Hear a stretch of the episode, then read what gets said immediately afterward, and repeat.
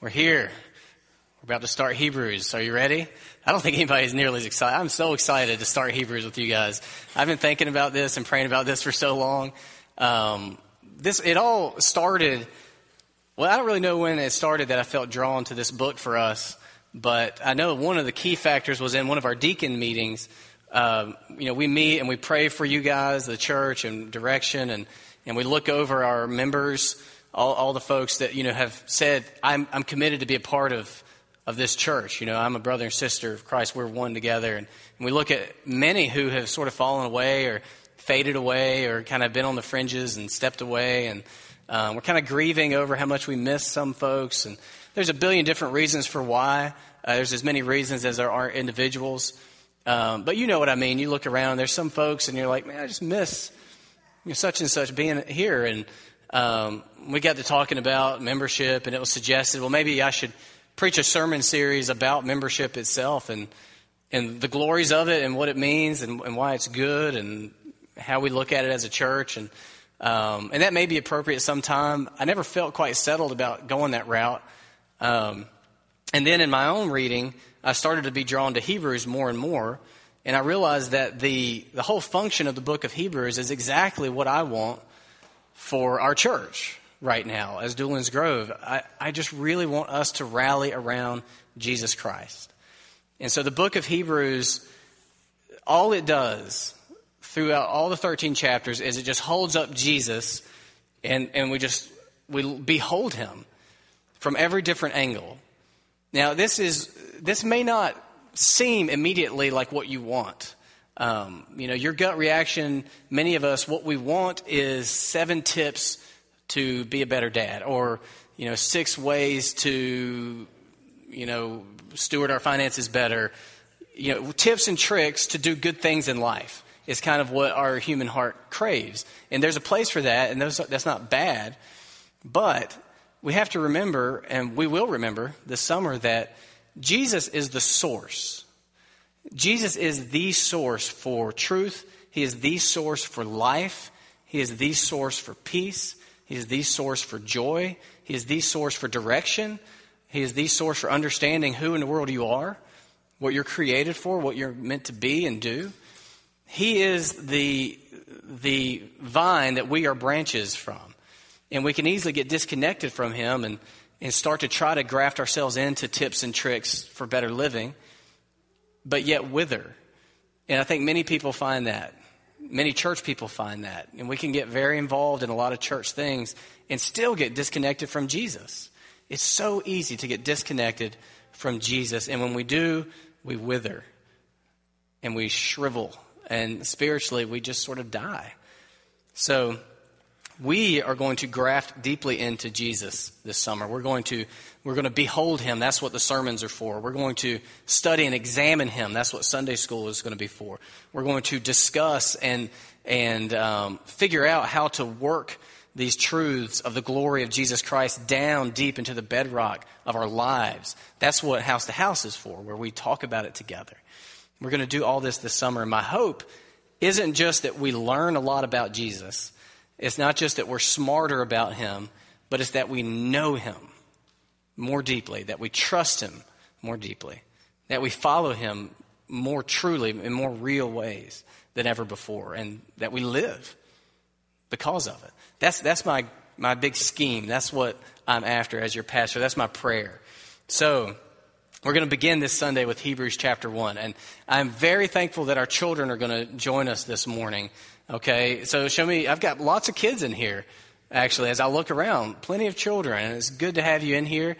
And I want you to know there are two ways that you can participate in this sermon, okay? Now, this, some of you may be too young, some of you, this may be right up your alley. One way we've done before, and that is if you draw a picture of anything you hear during the sermon and give it to me, I'm going to feature it on our website because I always type up a recap of my sermons and put them on the website. I know you guys pore over it every Monday evening, but I'm always looking for pictures to put with it on the website.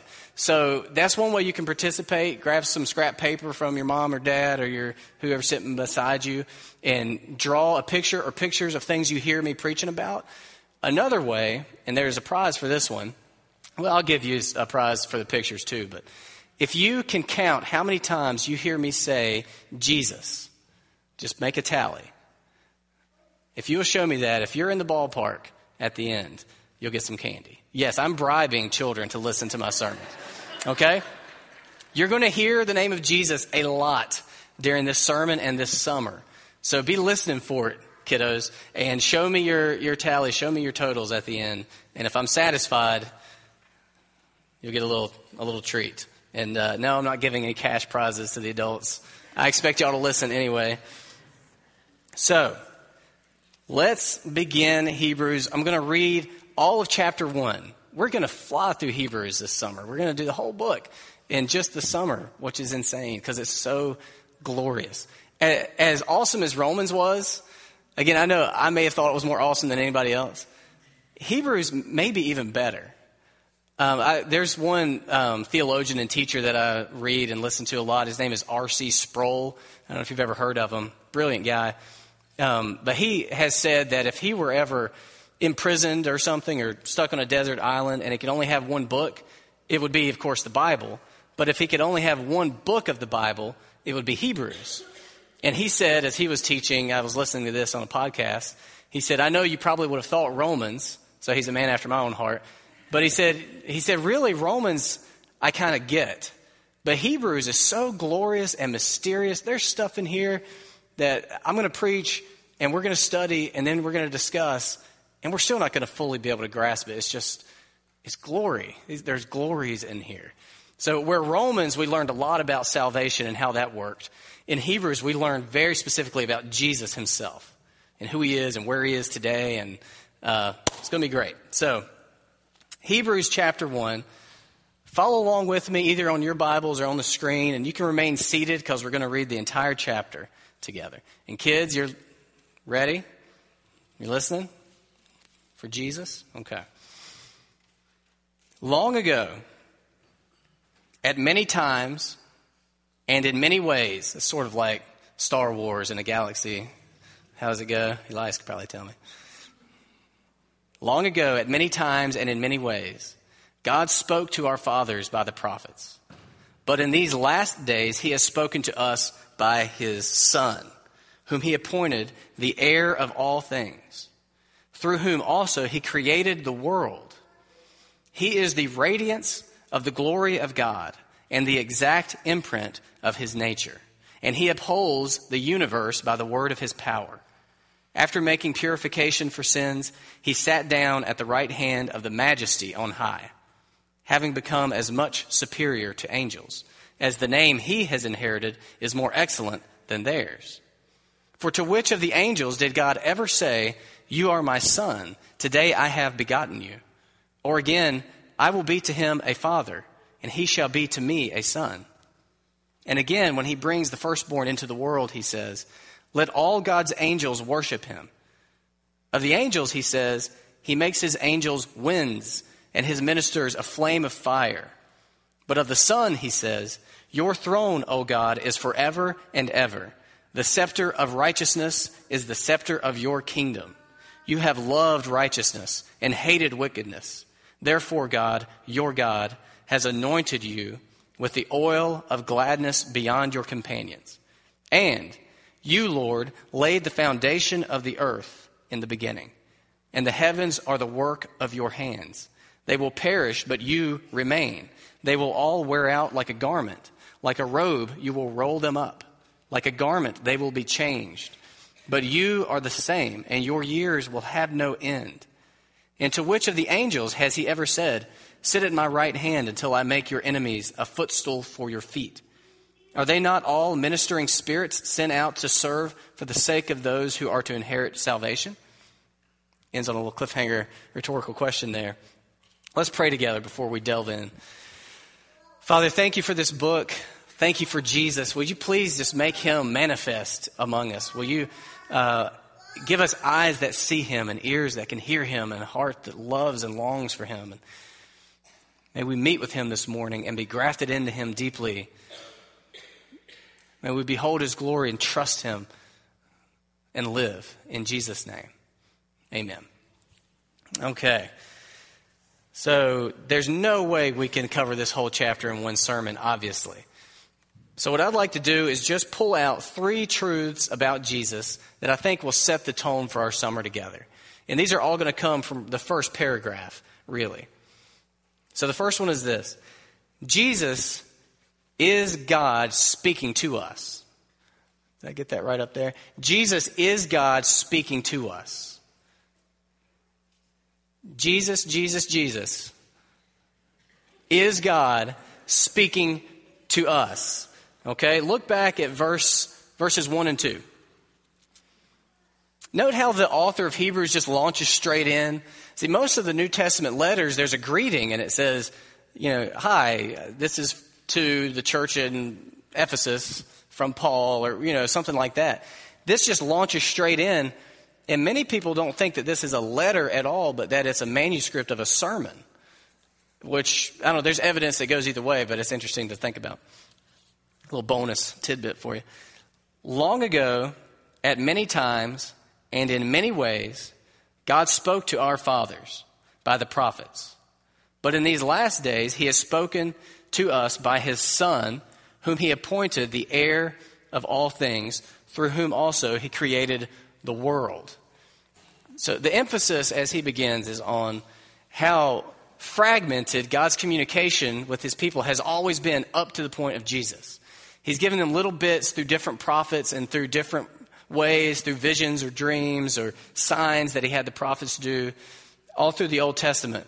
And so the Jewish people, it's like they had these, these pieces of a jigsaw puzzle and they're putting them together. How many of you have ever done a jigsaw puzzle? Any of you kids like jigsaw puzzles? Not so much. Lucky definitely does not. He is decisive, shaking his head. Have you ever, we do this when we go to the beach, not we, the uh, women of my family will commandeer the coffee table in the living room area and they'll start a big puzzle. And all week they'll work on it. Um, have you ever worked really hard like that for a week or longer on a puzzle and then gotten to the end and been missing a piece? Isn't that the most infuriating thing that can happen to a human being? Basically, that's what God's people had always had. They had had a puzzle and they had had a, a glorious picture of God and His revelation and what He meant for the world. And it was, they could get a, an idea from it, but it was always missing this big, sort of cross shaped section. This one big piece. When Jesus came, that piece locked in. And in Jesus Christ, we have the final piece of the puzzle, the final and best communication from God to mankind. So Jesus is God speaking to us. You know, some of us, we'd like to hear from God. Some of you would like to hear from Him. You're wrestling with some decision, or you feel like you're isolated and all alone in some sort of pain, and you just wish He would sit down and speak to you. And see, in our, you know, we have just a little human brain. You know, we only understand a little bit. See, in God here, He's saying to us, I have, I have spoken to you everything you need to know in the person of Jesus Christ. If you want to hear from me, look at Jesus Christ. Read what I gave you about Jesus Christ. Pray and commune with Jesus Christ.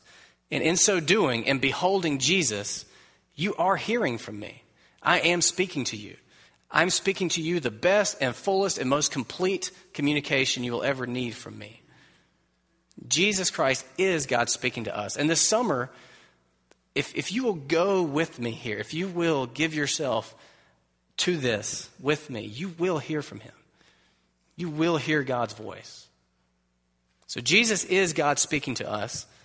Number two, Jesus is also God showing himself to us. Jesus is God's voice and God's image. He is God speaking to us and he is God showing himself to us.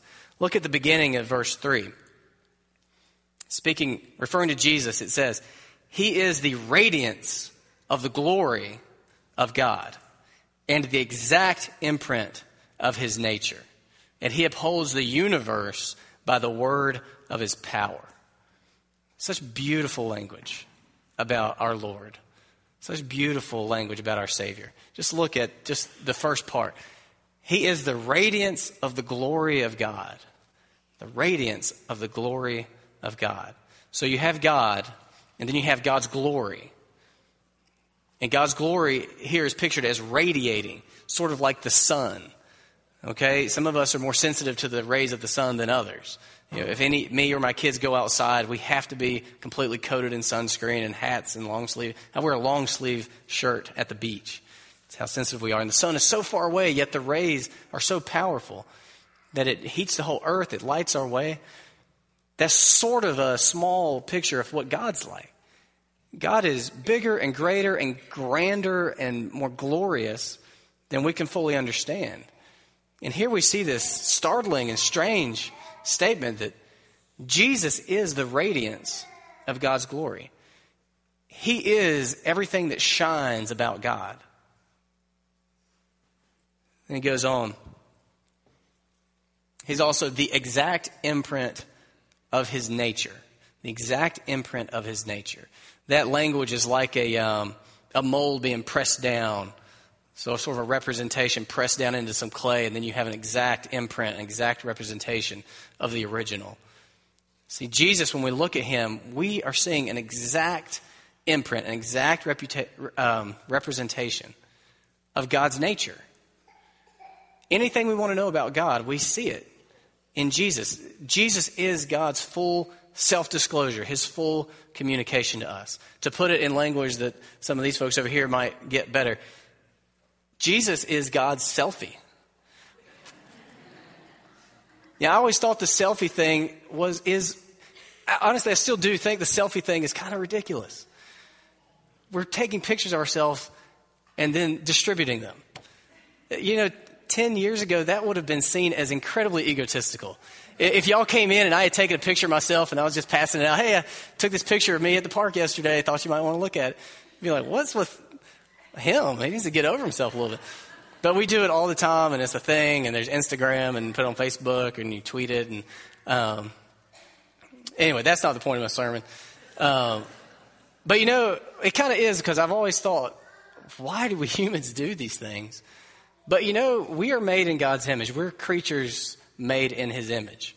Maybe that's some, perhaps distorted, but some part of God's image in us that we want to pass on these representations because that's exactly what God did in Jesus Christ. It's exactly what he did. He gave us a, a portrait of himself, an exact imprint of his nature. So some of you maybe you're entering into this summer and you would like to know God better and you would like to, to see him even. We're going to see him as we behold Jesus Christ. So Jesus is God speaking to us. Jesus is God showing himself to us. And lastly, and this is the, uh, the title of the whole sermon series Jesus is above all. Now, that seems like something you would see on a Christian t shirt or something, but I want you to hear it as absolutely and concrete, 100% true. Jesus is above all. Now, the main passage we'll, we'll look at for this is um, the second half of verse 3 and verse 4, but really the whole chapter is about this. And you may have noticed that I, um, I just skipped over some, some big phrases in this chapter so far. I didn't even talk about him being the heir of all things. What does that mean? I didn't talk about him um, it says that God appointed Jesus the heir of all things. What? Through whom, Jesus, through whom he created the world. What? So, so here we have these two massive truths that I didn't even look at. Jesus has been appointed the heir of all things. He's going to going to um, inherit everything, and he was the the vessel through whom God created everything. And most of us think that Jesus started in the um, the uh, what was he in in the Christmas? Huh? The manger. Thank you, man. He has completely lost it. Most of us think that that's where he began, but here we see that he was present in creation and he was actually an essential part of the creation of everything. How does that work? I basically just skipped over those because we there's no way we can delve into the glories of that. For right now, and maybe we'll talk about that during Sunday school next week. For right now, put that in the same category as Romans 11. Okay, you remember in Romans, we worked for years through Romans chapters 1 through 10. Years, hard theology. I mean, Romans is difficult, hard plowing. And, you know, we learned about election and predestination and difficult stuff. And then we got to Romans 11 when Paul's about to, to pivot and start to talk about more life application stuff, more practical things. And his whole conclusion is this, and that's, this is sort of what we have to chalk this up to for the moment.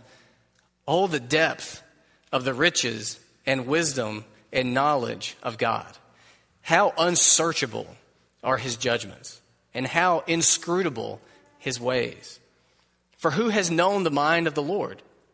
Or who has been his counselor? Or who has given a gift to him that he may be repaid? And this is where it really connects with these strange and mysterious glories of the first part of Hebrews. For from him, for from Jesus, and through Jesus, and to Jesus are all things. Everything's from him, everything's through him, everything's to him.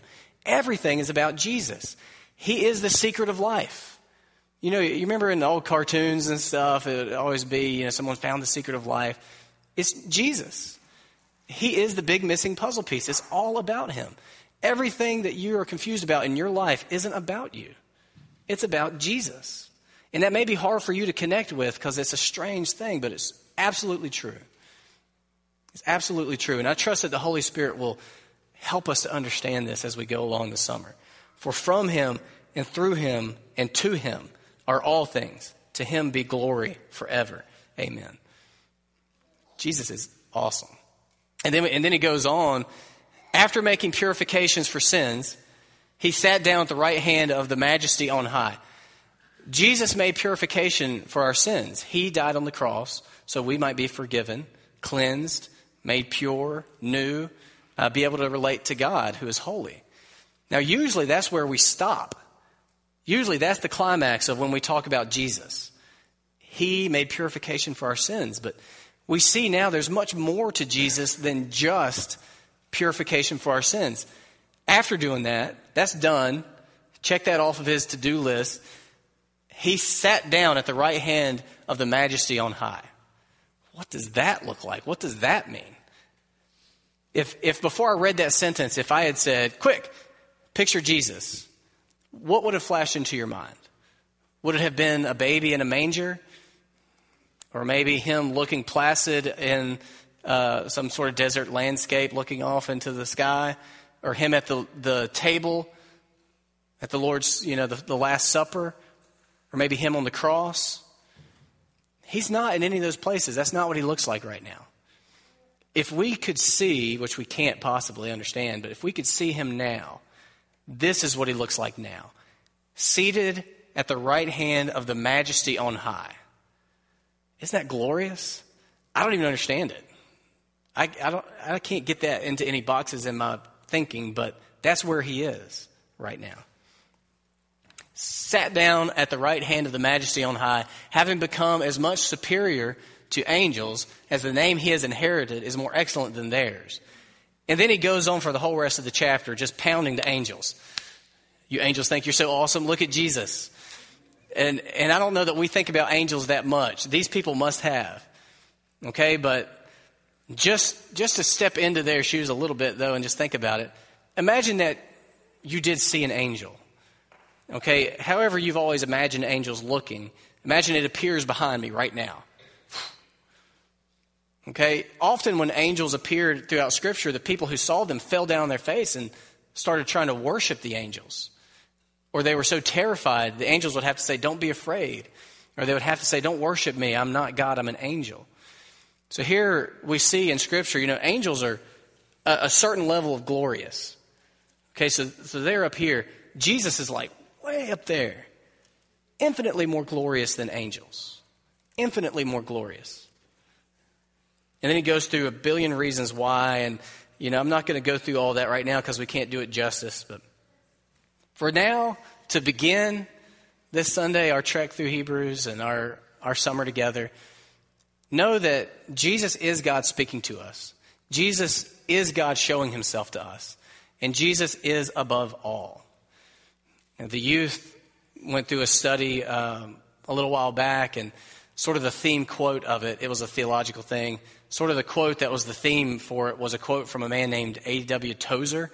Uh, he's a pastor, preacher, wrote a lot. May have heard of him, maybe not. But he has this quote, and it goes something like this um, What you believe about God is the most important thing about you. That was the quote. What you believe about God is the most important thing about you.